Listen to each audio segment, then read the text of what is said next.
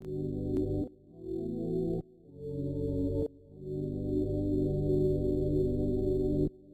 y'all, meteorologist Andrew Gorton here with Chief Meteorologist Dave Turley for this week's episode of the First Alert Weather Podcast. Dave, I know you're a little bit tired today, but for good reason, right? Yeah, it's it's a combination of, some things. Uh, yesterday, I've been filling in now for a meteorologist Jamie Erna, who's been on vacation, working the evening shift now till 11.35, midnight, whatever it is. Uh, gives me time to do stuff in the morning. So I've been doing a lot of yard work this week uh, before I come into work. And then yesterday just happened to be a concert that I went to. My Yeah. first concert in, I'm trying to think back, and I think it's been probably about 25 years or so. Uh, and it was Bon Jovi. Okay. Yeah, well, okay. Well, Bon first Jovi. off, wh- how was the concert? Did you like it? You know, it was a whole process. So we'll start with with the whole process. First off, I didn't know I was going to Bon Jovi. Apparently, our station, you know, has tickets they give out to clients and stuff like that. Uh, something fell through, and then they held a raffle here at the station. Anybody want to go? Put your name in, and they drew names, and they drew my name. I didn't even know when it was. I found out it was Wednesday last night, and I was like, oh, I got to work. How am I going to do this? So thankfully, the concert starts at like eight. Uh, they didn't go on to like 8.35 though. Bon Jovi did. drocker who was a local band, went on before them. When we were walking in the door, just as I was saying, all right, goodbye, Savannah. And we're, that's all we heard of drocker But I heard that they were pretty good from other people. Anyways, so uh, got the tickets, went there. It was a whole process. The new arena, uh, parking was uh, was interesting. It was a mess. I think that definitely needs to be a, uh, you know uh, fixed as we go down the road. And I know there's plans to, to fix that. The arena itself was was nice. Bon Jovi sounded great. The concert was was cool. We didn't get to stay for the whole thing. I think we were there for about maybe nine songs. Yeah. I think he played 20. We saw the set list that he played uh, that they showed afterwards, and he sounded great.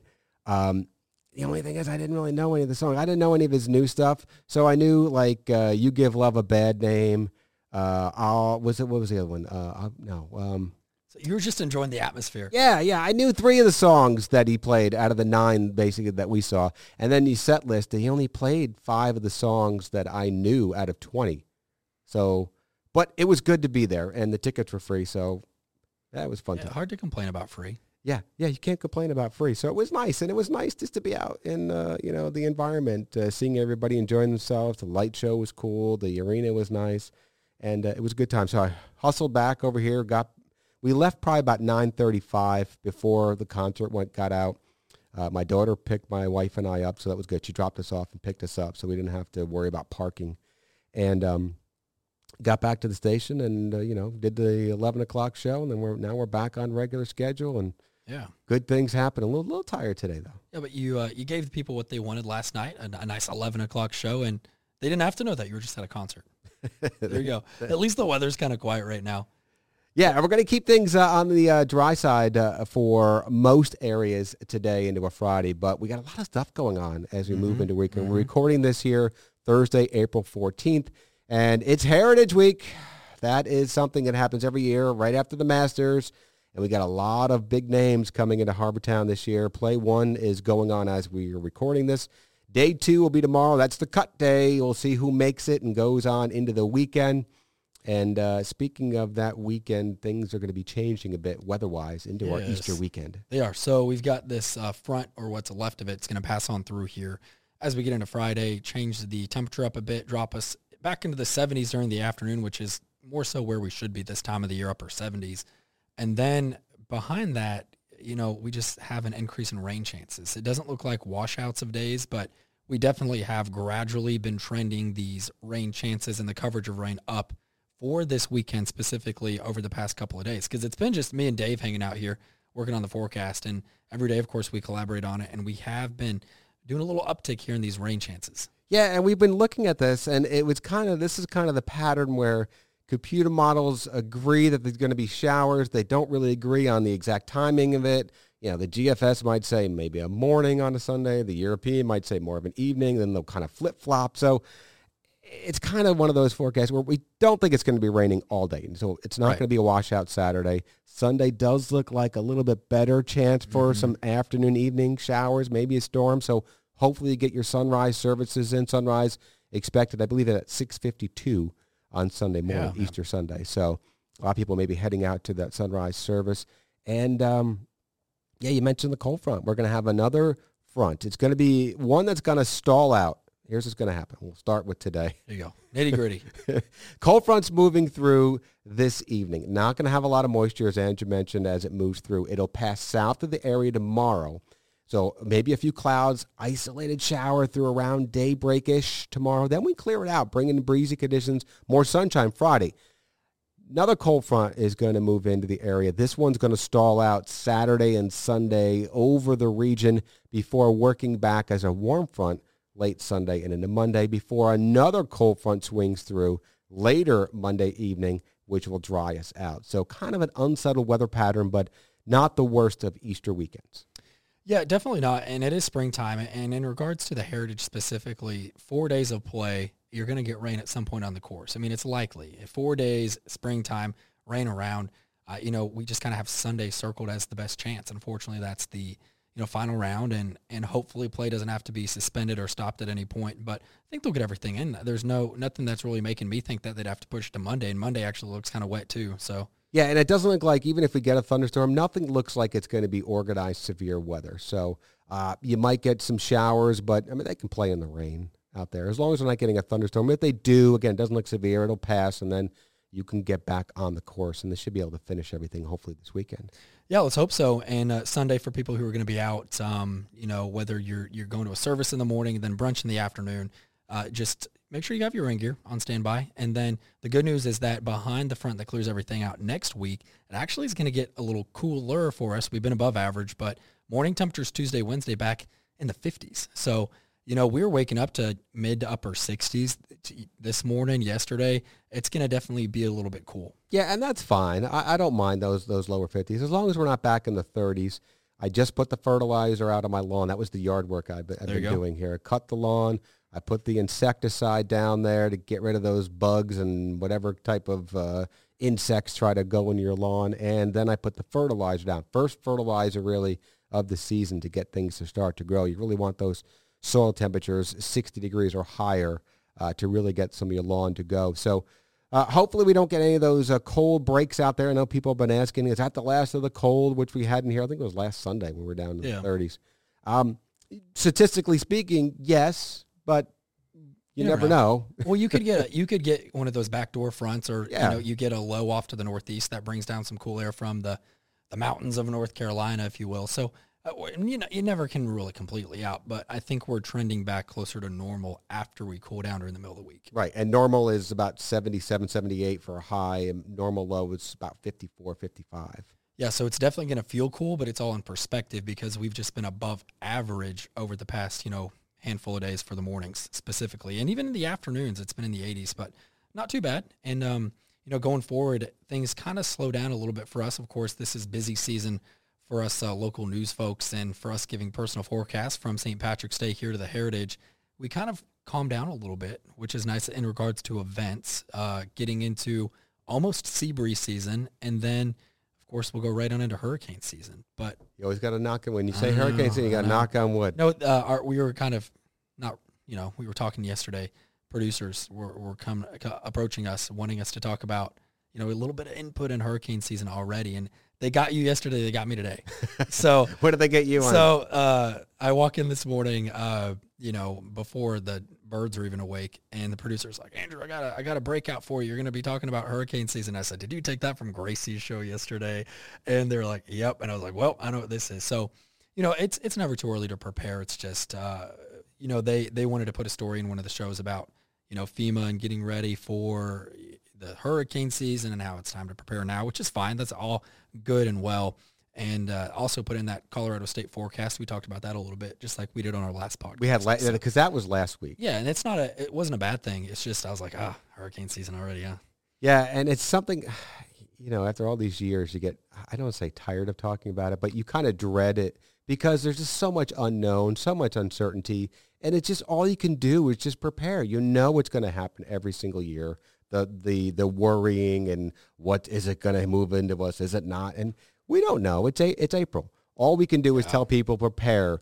On average, June first is is well on average. It does start for us the in in the Atlantic Basin here hurricane season June first. Now the last seven years, I believe, We've it's had a storm before June 1st, and there is a, a high probability, according to uh, Colorado State, that we could see one, I think, even before then as well, because we're kind of into that La Nina pattern, a weak La Nina, which usually would help support um, anything trying to develop in the in the tropics. Yeah, yeah, and we can we can break down what those mean maybe in a future podcast. So we'll keep this one a little bit more simple and circle back to that later on. But um, from an update we had last week, because it's been over a week now since that Bryan County tornado, Dave, and we still don't have a final report from the National Weather Service. We got an initial report within 24 hours that it was an EF3, and then they updated it, kind of gave some ballpark numbers and spec- spec- specifics, if I could talk, it's been a long day, right. on, on some of these others.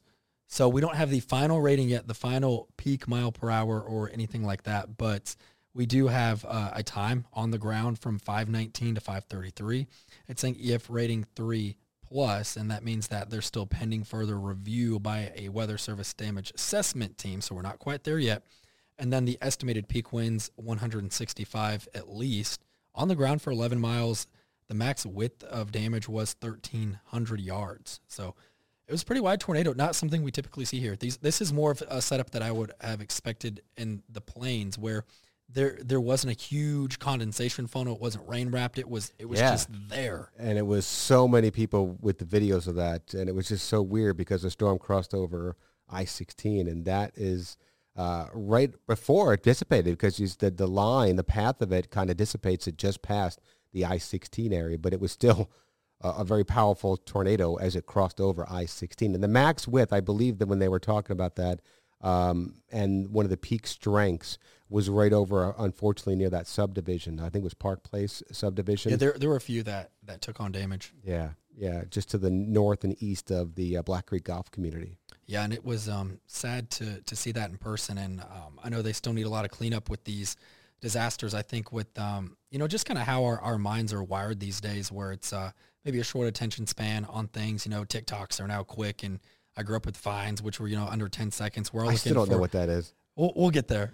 We'll, you- just- we'll, we'll talk about It's it. already it's coming and gone already. I don't even know what it is. But it's you know it's it's more so that that quick thrill, and, and I think our, our minds are just wired to watch. TV shows versus movies, even like that. But what I'm trying to say is, you know, we can't forget about everybody that was impacted, and we're still going to, of course, be in those communities, helping out, cleaning up, um, trying to tell these people stories, and we're not just gonna forget about it and go on to the next news story or disaster. We we know that there there's still need for folks that are out there. Do you know what I saw? Speaking of the stories out there, this is uh, from one of the uh, people who were impacted. The family which had that uh, storm shelter. Yeah, I saw that or, this or, or the safe room. Yeah, yeah, yeah.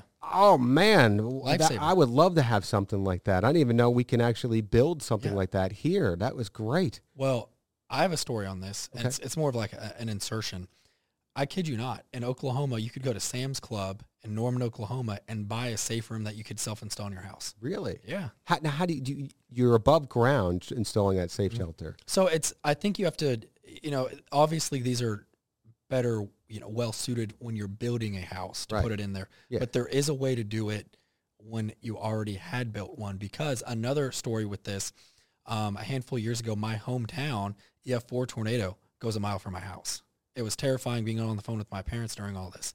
To say that, to get to the next point of FEMA or Texas funding or something came in offering to pay half of storm shelters if you installed one in your home because they knew that, hey, this, you know, we can't be unprotected. We can't let everybody just have these, you know, bad situations. So they were trying to encourage people. Right. They're, they're pricey. They can be, but, you know, you ask that family if it was worth it. I don't know how much their safe room costs, but it's it's worth it if it saves your lives.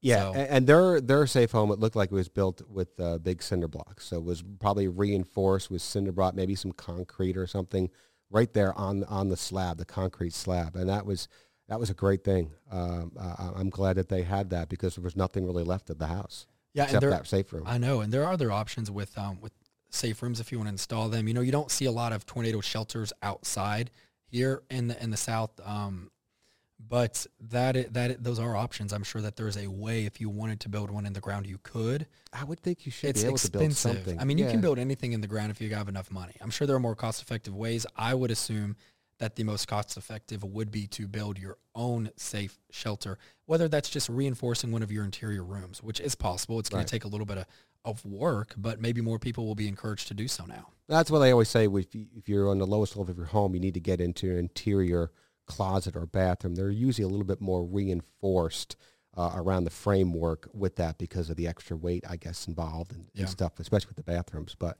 um, yeah, uh, that's just a, a great story It's a hear. testament to how well they work. If you guys are listening and haven't watched that, I think Alyssa maybe did that story. I Go- think it was, Go yeah. to uh, WTOC.com and just check out the pictures of that because you've got nothing and then you've got this room that's just kind of, you know, Everything in there is perfect. Yeah. yeah. It's crazy. So that's that's what they're built for, and it uh, good good job for whoever made that Yeah. for that company. Great story. Uh, thankfully, we don't have anything like that uh, in the future. Again, we don't expect any severe weather this weekend. There will be some scattered showers and storms, but uh, we're going to um, pretty much see a, a pretty decent start to our weekend. But again, we'll keep our eyes on what's happening for Easter Sunday itself. Yeah, Easter Sunday and the Heritage Final Round. Um, we'll be watching that for fun. Of course, you can watch that on WTOC, and we're going to wrap it up here for today. And next week we'll have another fun podcast for you guys, talking about you know our weekend adventures and and what we have coming up, and maybe we'll get into.